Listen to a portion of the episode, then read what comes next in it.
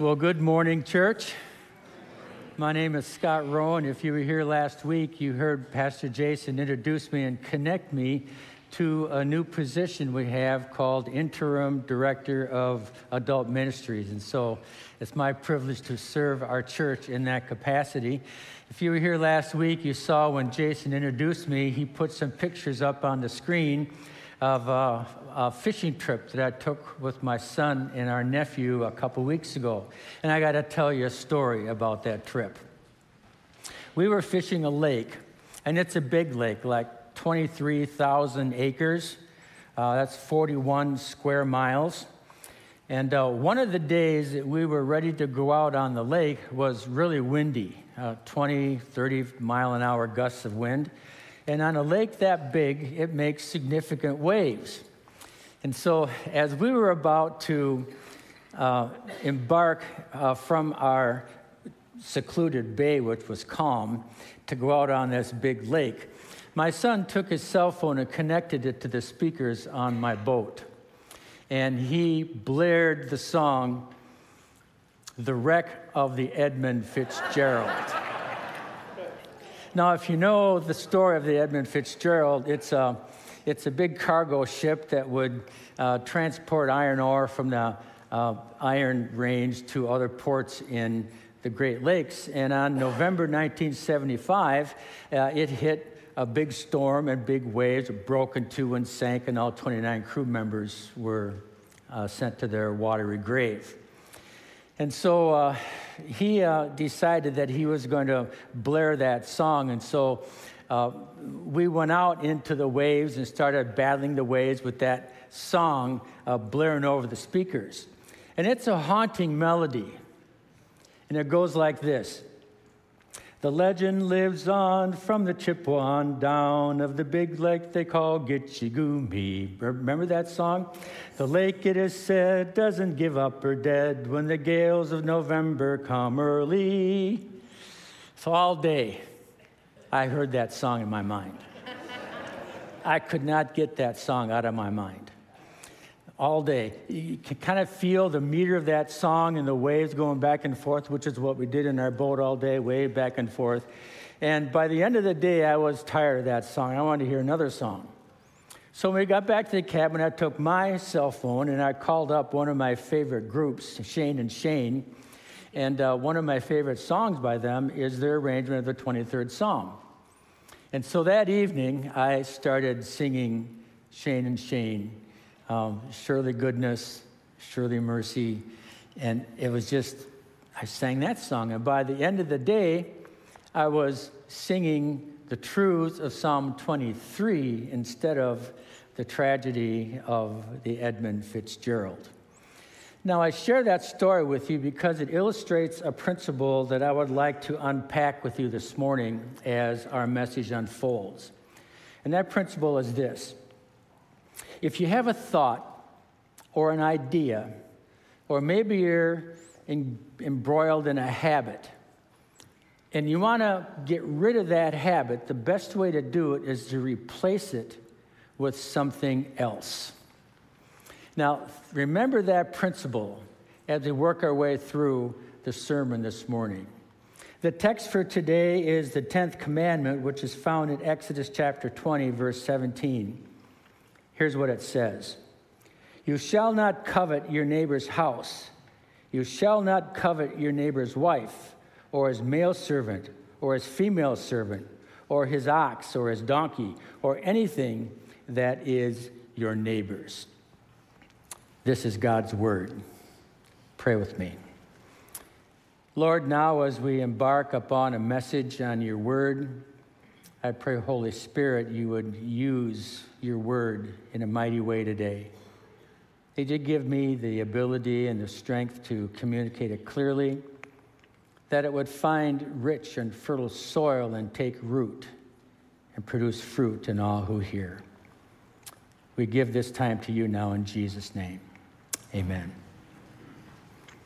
Today we conclude our series on the Ten Commandments, and um, we talk about destructive desires.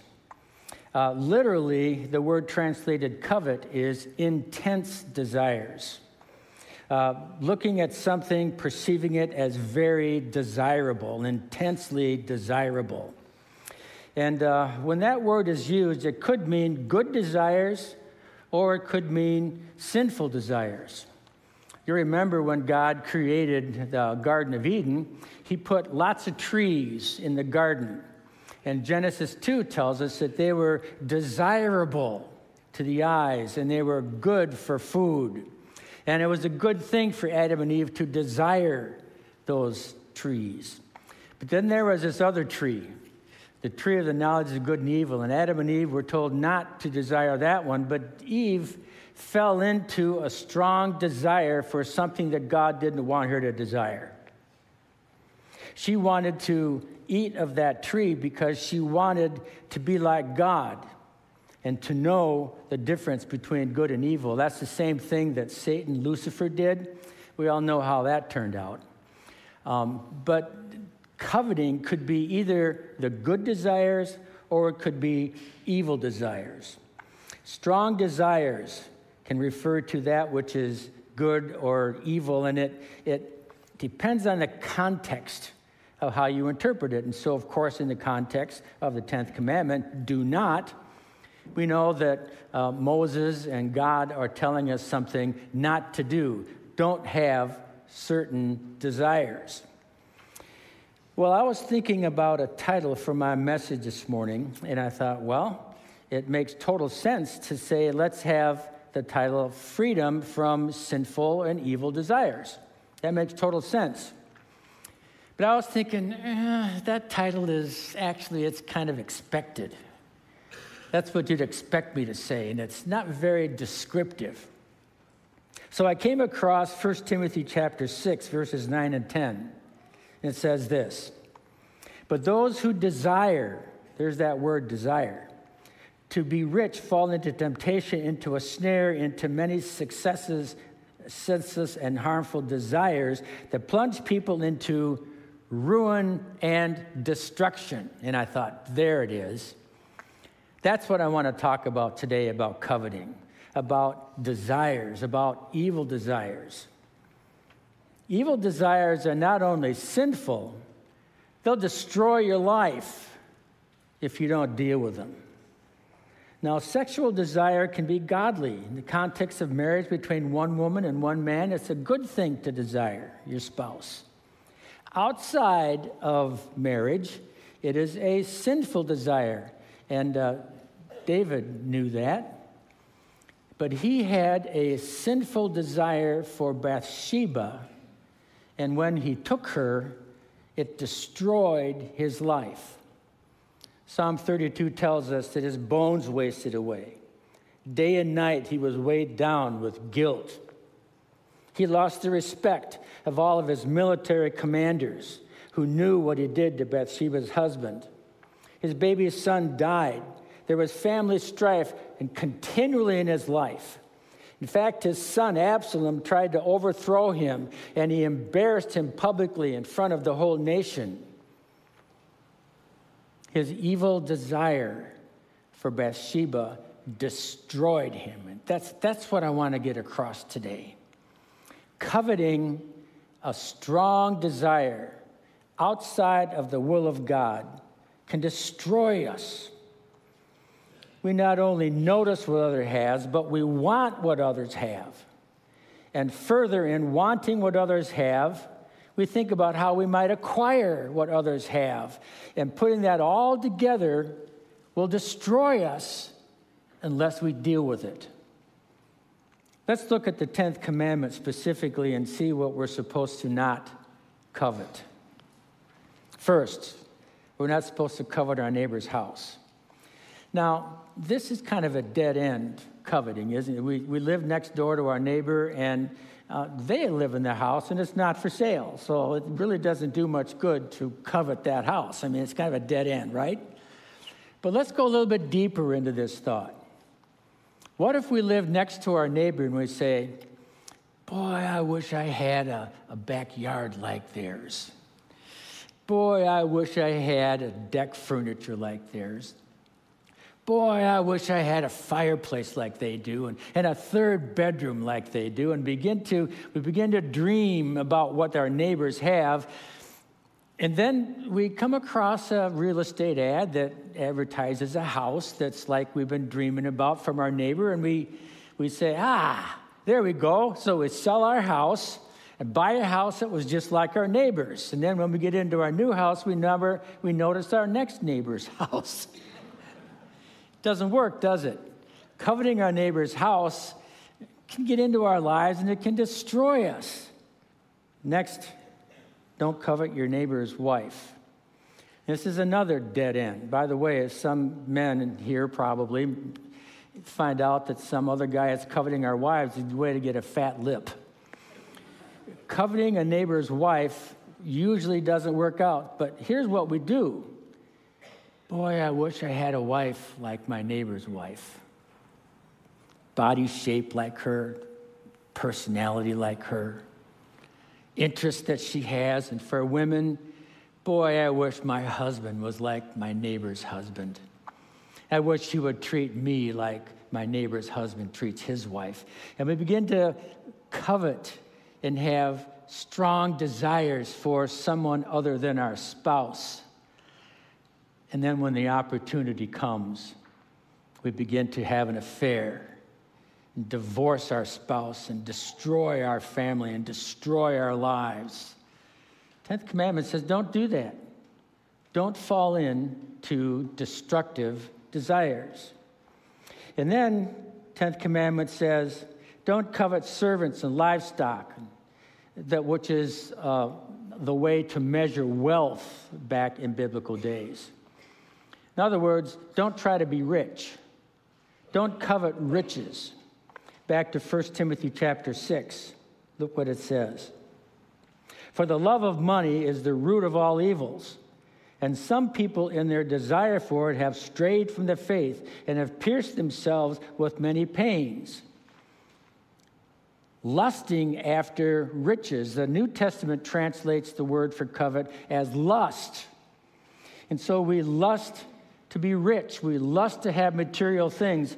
My wife had a coworker in the insurance company where she worked who told her a story about her husband who wanted a new Mustang, a great big, you know, $80,000 Mustang. Now, wanting a new car is not bad. It's a good thing. You save for it. My wife and I have a car fund. You try carefully to figure out what your needs are, how it fits into your budget. But this guy coveted a Mustang, so he zeroed out his 401k. Went out and paid cash for his Mustang, but he didn't realize that the income from his 401k had to be taxed. He also didn't realize that his income significantly went up and put him in a higher tax bracket. And then he didn't realize that, oh, he doesn't have any retirement plans. But he's got this new Mustang in his driveway, which in four, five, six years will not be worth $80,000 anymore. Desiring to be rich, coveting what others have. Bible says, don't do it.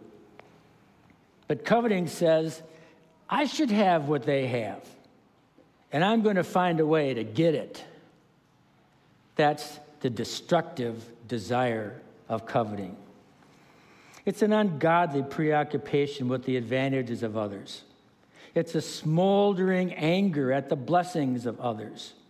It's a distorted and corrupted desire to acquire what others have, even by stealing or lying or adultery.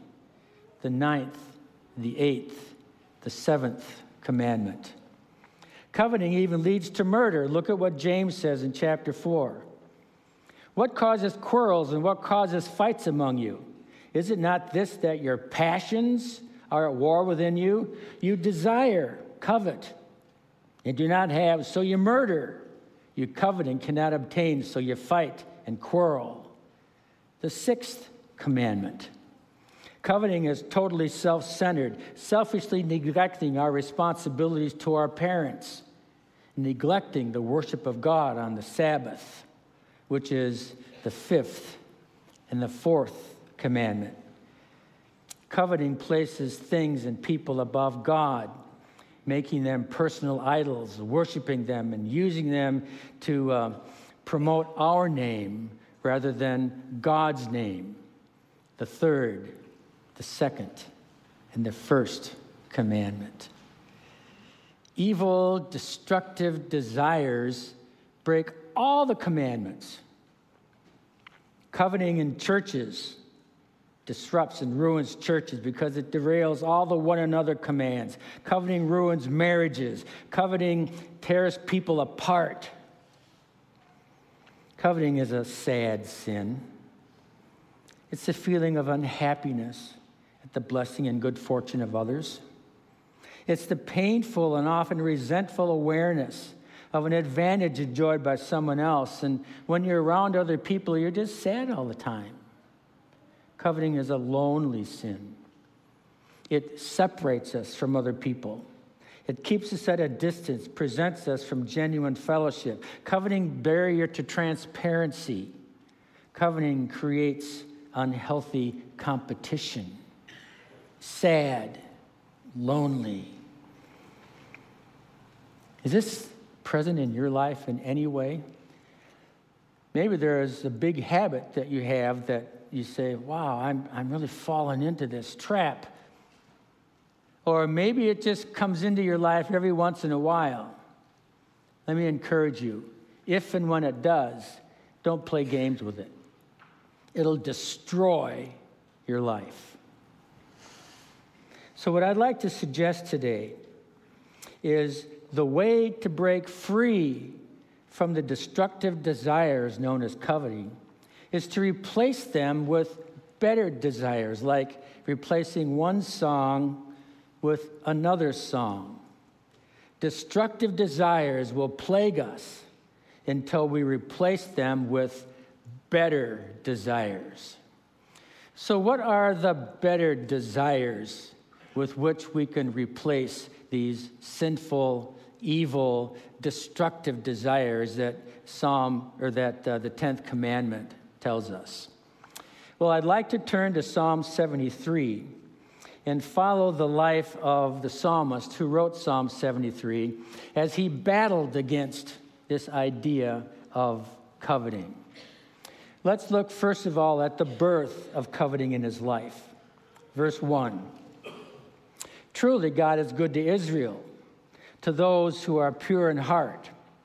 But as for me, my feet had almost stumbled, my steps had nearly slipped, for I was envious of the arrogant when I saw the prosperity of the wicked. That word envious, if you do a Hebrew word study, you'll find it means you want what they have in order to acquire it. There's that sense of acquire. That's exactly what coveting is.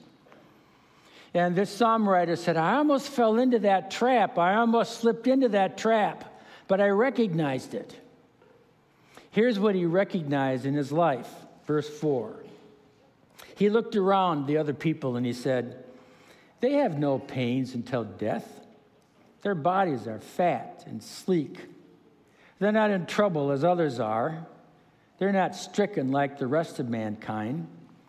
Therefore, pride is their necklace, violence covers them as a garment. Their eyes swell out through fatness, and their hearts overflow with follies. All they do is eat, drink, and make merry. Boy, those guys, they got it made. They scoff and speak with malice, loftily threaten oppression. They're bullies. They bully people around in life. Therefore, people who support them in their group, they defend them. They come back to them and find no fault in them. And then when they think about God, they shake their fist at him. He says, Well, how can God know? Is there knowledge in the Most High? Behold, these are the wicked, always at ease, they increase in riches. They're rich. And then look what he says, verse 13 All in vain have I kept my heart clean and washed my hands in innocence.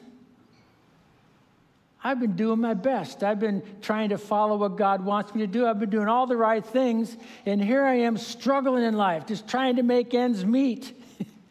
and those guys over there, they're, they're, they're the bad guys. Looks like they've got it made. And the last verse says, Every day life just blasts me. Every day I get rebuked by life. Every day I get beat up. Boy, I want what they have. But he caught himself. Look at verse 16 and 17. When I thought about how to understand this, it seemed to me a wearisome task. He says, I was tired of fighting this battle until I went into the sanctuary of God. Do you see the change in his attitude there? He was worn out by his battle against coveting and took the decisive step to enter into the sanctuary of God. Now, most Bible scholars believe that this means that he went into worship. He began to pray. He began to sing praises to God. He began to thank God for his grace, reflecting on the joy and peace from the forgiveness of sins. This is where he was able to break free from those evil desires and actually from wanting what others have. And here's the catch verse 25 of the next paragraph. The better desires that will replace the evil desires of coveting is desire for God. Look at verse 25. Whom have I in heaven but you? And there is nothing on earth that I desire besides you. Now, we'll discuss these other verses in this paragraph, but I want you to see desire for God, wanting God, desiring God, longing for God. It's not coveting, it's a good desire, a desire for God. And, and the desire for God is all over the Bible. Let me just give you three examples Psalm 42. As a deer pants for flowing streams, so pants my soul for you. Oh God, my soul thirsts for God, for the living God. When shall I come and appear before God? Do you hear the desire for God in his heart? Psalm sixty-three. 63 O God, you are my God. Earnestly I seek you. My soul thirsts for you. My flesh faints for you as in a dry and weary land where there is no water. He, he longs for God. He desires for God. And then we've got the prophet Habakkuk who looks around life and he goes, I just don't get it, God. Life is, is not the way it's supposed to be, and I'm suffering, and your people are suffering, and, and these Babylonians are coming. It's, it doesn't make sense, God. Don't you feel that way sometimes when you're in a situation and you're just struggling, and, and everyone else seems to have it easy, and you've got it hard? Look at what Habakkuk says. Though the fig tree should not blossom, nor fruit be on the vines, the produce of the olive fail, and the fields yield no food, and the flock be cut off from the fold, and there be no herd in the stalls. Boy, that's a sorry state, isn't it? What does he say? I will rejoice in the Lord. I will make the joy and God of my salvation. He replaces the longing for something else with desire for God. Brothers and sisters, I believe that this is the strategic element in living the Christian life. It frees us from all of the stuff that we're confronted with in life when we recognize that desiring God is a better desire. We're free from getting pulled down and you know the psalmist says i almost i almost fell into it. I almost destroyed my life but i recognized it and i saw it and i began to desire god. Now i've often struggled with what does it mean to desire god That's kind of a, a spiritual thing, you know. How do you desire God? How do you grow in your desire for God? But I see in this text, in this last paragraph, four disciplines that help us increase our desire for God. And I chose that word discipline on purpose because it takes effort. It takes, it takes energy. It's a discipline to desire God. It's a discipline to put God as being more important and to find our fulfillment in God. So, how is it? How is it that we can nurture this desire for God and get free from the destruction of evil desires? Four disciplines. First, verses 23 and 24 rejoice in God's presence. The psalmist says, Nevertheless, I am continually with you. You hold my right hand. You guide me with your counsel. Rejoicing in God's presence, wanting what God has given us. The presence of God is God's gift to us. His presence is ours all the time. Notice the text says continually. God is always with us. Every time we are drawn toward covenanting, rejoice in the truth that God's presence is all around us. And when we are filled with God's presence, we won't want what we don't have. Look at Psalm 16. You make known to me the path of life. In your presence, there is fullness of joy. At your right hand are pleasures forevermore. I can't imagine not having the presence of God with me. I reflect on Emmanuel, God with me. And all the time, the first thing, thought that comes out of my mind when I see something really cool, I go, wow, God, that's, that's awesome. He's the first one I think about because I'm practicing the presence of God. When I want something, or when I'm gripped with fear, first thing go, God, this doesn't look good.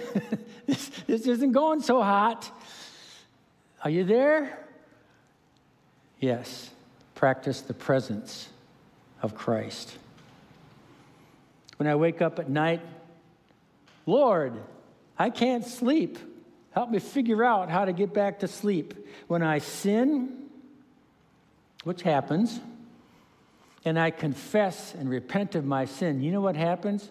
God runs to us like the father ran to the prodigal son and embraces him and says, Let me renew my presence in your life.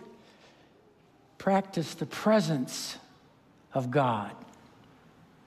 You see, when we practice the presence of God, we begin to want Him more and more. Boy, that was really cool how God showed up and how God was with me. I want that more. I want that more. I want that more. And pretty soon our desire and our passion is going to be for God. Practice the presence of God. Second, rejoice in God's promise of heaven. Reflect on the assurance that on the other side, verse 24, you will receive me into glory. After the death of Jesus, there was the resurrection. And we who are united with him by faith, after our death, will enjoy resurrection as well. In heaven, we will know perfect joy and experience God's glory. And thinking about that makes us want to go there. Heaven will be amazing. It'll be astounding. It'll be overwhelming. But it will not be strange. Going to heaven will be like will not be like going to a foreign country where we don't know the language or the customs or the people. It'll be like coming home, a place where we belong, a place like, like, like we belong here. This is, this is heaven. And think about being with God in heaven. C.S. Lewis, the last paragraph of his um, series, The Chronicles of Narnia, writes on the last page of the last story the last battle. And he writes this uh, When Peter and Susan and Lucy are killed in a train wreck, this is what he says The things that began to happen after that were so great and beautiful that I cannot write them. In other words, when they died and went to heaven, C.S. Lewis says, I, I can't write about that. He says, For us, this is the end of the stories. And we can most truly say that they all lived happily ever after. That's what you say at the end of a story. And they all lived happily ever after. But for them, it was only the beginning of the real story. All their life in this world and all their adventures in Narnia had only been the cover and the title page. Now, at last, they were beginning chapter one of the great story, which no one on earth has read, which goes on forever, in which every chapter is better than the one before. Don't you want to go there? Don't you want to have that? And the more we long for that, the more we desire to be there, the more we desire God. And when we're desiring going to heaven, when we're desiring God like that, we won't have the evil desires that destroy our lives. Third discipline rejoice in God's strength. Verse 26. My flesh and my heart may fail, but God's strength, He is the strength of my heart and my portion forever. I love to sing the song from Isaiah 40 um, You are the everlasting God. Don't you love that song? The first line Strength will rise as we wait upon the Lord. And the last line You raise us up on wings like eagles. That means when we're struggling in life, when we're looking around and we see everybody else prosper, we see everybody else, man, they've got a life. I wish I had that life. And then we meditate on God's strength, and God tells us, in times of our weakness, that's when, that's when I am strongest in you. And think about the strength of God that comes when we are weak. Think about how He raises us up on wings like eagles. And when that happens, we will be able to overcome coveting. I pray that we would realize that as long as we desire anything other than God, we'll never be satisfied with His presence. Promise of heaven will never be good enough for us, and we're constantly finding ourselves grasping for strength in our own power um, and, and think about unattainable expectations of this world. Aren't you tired of the pressure that the world puts on you to be a certain way? Think about the strength that you have in God. Think about He overcomes those things. We'll find ourselves desiring God. Destructive desires will be strangers in our lives. Fourth discipline rejoice in God's goodness and ultimate justice. Verses 27 and 28. How many times do we desire and say, it's not right? You think that about life? That's just not right. They have this and I don't. It's just not right for, for people who are good people, good Christian people. It's just not right for them to get cancer. It's, it's just not right for them to suffer persecution. It's just not right. And so we desire something different for them.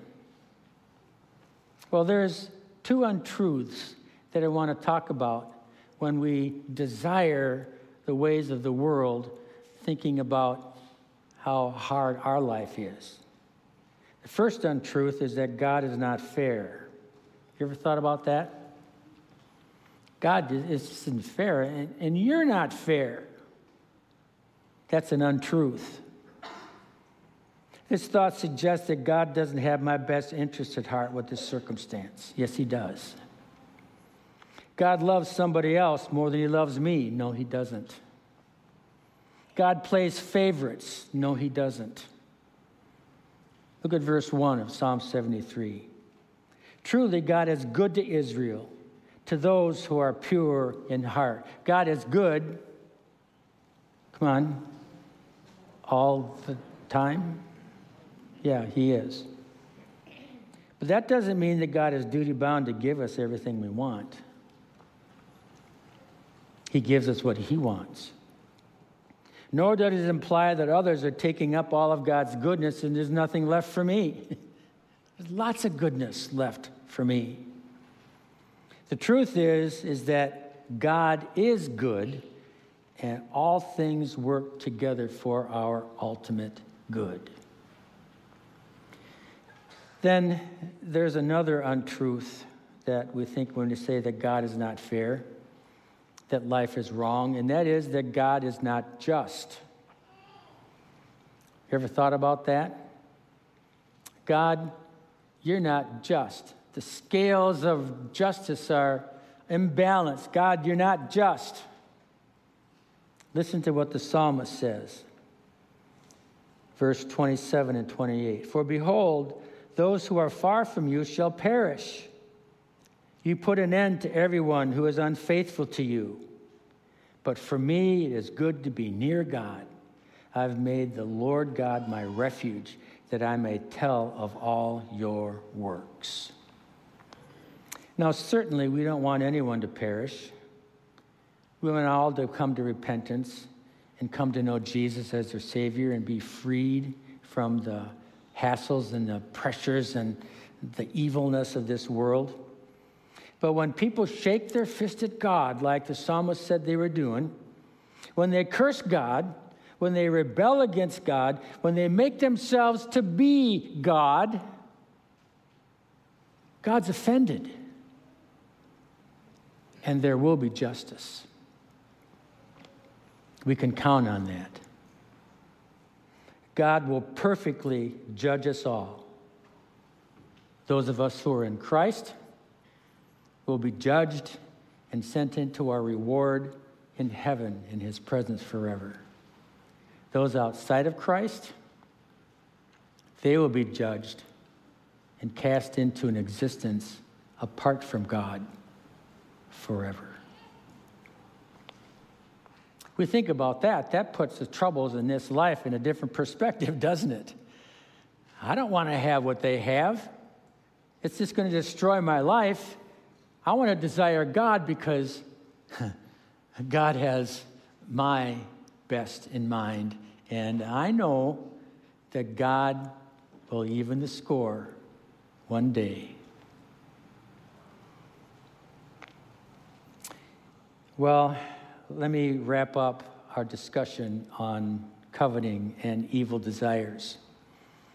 Remember, I'm suggesting that the way to get free from coveting, the evil and sinful desires of coveting, is to replace them with another desire, the desire for God. And when we do that, we'll be free from all the destruction that sinful desires bring. Professor Joe Rigney, who was a professor at Bethlehem College and Seminary, writes on this issue of evil desires and coveting, and he makes three declarations. One, I do not need to grasp for the talents and gifts of others. I do not need to covet my neighbor's spouse or house or family or ministry or opportunities. I'm not defined by the abilities of others. I'm defined by the grace of God. Isn't that good? Second, therefore, I will refuse to measure myself by a false standard. I will resist the compulsive and relentless urge to compete with everyone under the sun, especially those who are called to do the same thing I'm called to do. Third, I will put, a, I will put to death malicious dreams about the downfall and failure of others by savoring the sure knowledge that God is lavish in His grace and that He has promised to graciously, freely, abundantly give to me and them all things in His beloved Son. Boy, you, you focus on those declarations and you're free. You're free from these destructive desires in life. I'd summarize that the key to breaking the chains of covenant is to replace it with a desire and longing for a more intimate relationship with God. And we accomplish that in four disciplines rejoice in His presence. We won't wrongly desire the stuff of this world. Rejoice in His promise of heaven. Our treasure will be in heaven, not in this world. Rejoice in His strength we have by His grace. And rejoice in His goodness and in His justice. And when this is our lifestyle, we will be free from the evil, destructive desires of coveting. I'd like to pray for you, pray for me too, as we think about this issue. And I'd like us to really get serious with God as we close. Remember, this 10th commandment really is a summary of all 10 commandments. And as we conclude our series on the 10 commandments, I think it's interesting to note that the first commandment talks about honoring God. The last commandment talks about desiring God. Is this our lifestyle? I pray that we would grow in our hunger and thirst for God. Lord God, I thank you for the truth of your word. And Lord, it's easy for us to talk about these four disciplines. It's easy to talk about desiring you, it's harder to make it happen. Lord, I pray that if there's anybody here listening to this message today, and if they've had their, their conscious conscience tweaked a little bit, if they've if they've thought, whoa, I've, I've fallen into that practice, I've fallen into that. I pray that as they leave today, they'd be able to say what the psalmist I almost fell, but I didn't. Because I'm replacing those desires with desire for you. Increase my love for you, increase my desire for you. And may you be honored in my life as I live for you. In the name of Jesus, we pray. Amen. Let's close our service by standing together for our benediction, taken from Ephesians chapter 3. And now to him who is able to do immeasurably more than we would ask or think according to the power that is at work within us. To him be glory in the church and in Christ Jesus throughout all generations, forever and ever. And God's people said, Amen. God bless. Have a great day, is our prayer. Hey, friends, thanks for joining us online today. If you have further questions, are in need of prayer, or would like to give financially to the ministries of Lakes Free Church, I encourage you to visit our website, lakesfree.org. There you'll also find information regarding our upcoming events. You can access all of our past sermon series, along with a host of other valuable resources. If you're in the area, we'd love to have you join us in person for one of our Sunday services or other events. We'd love to meet you. Thanks again for joining us, and may God bless you.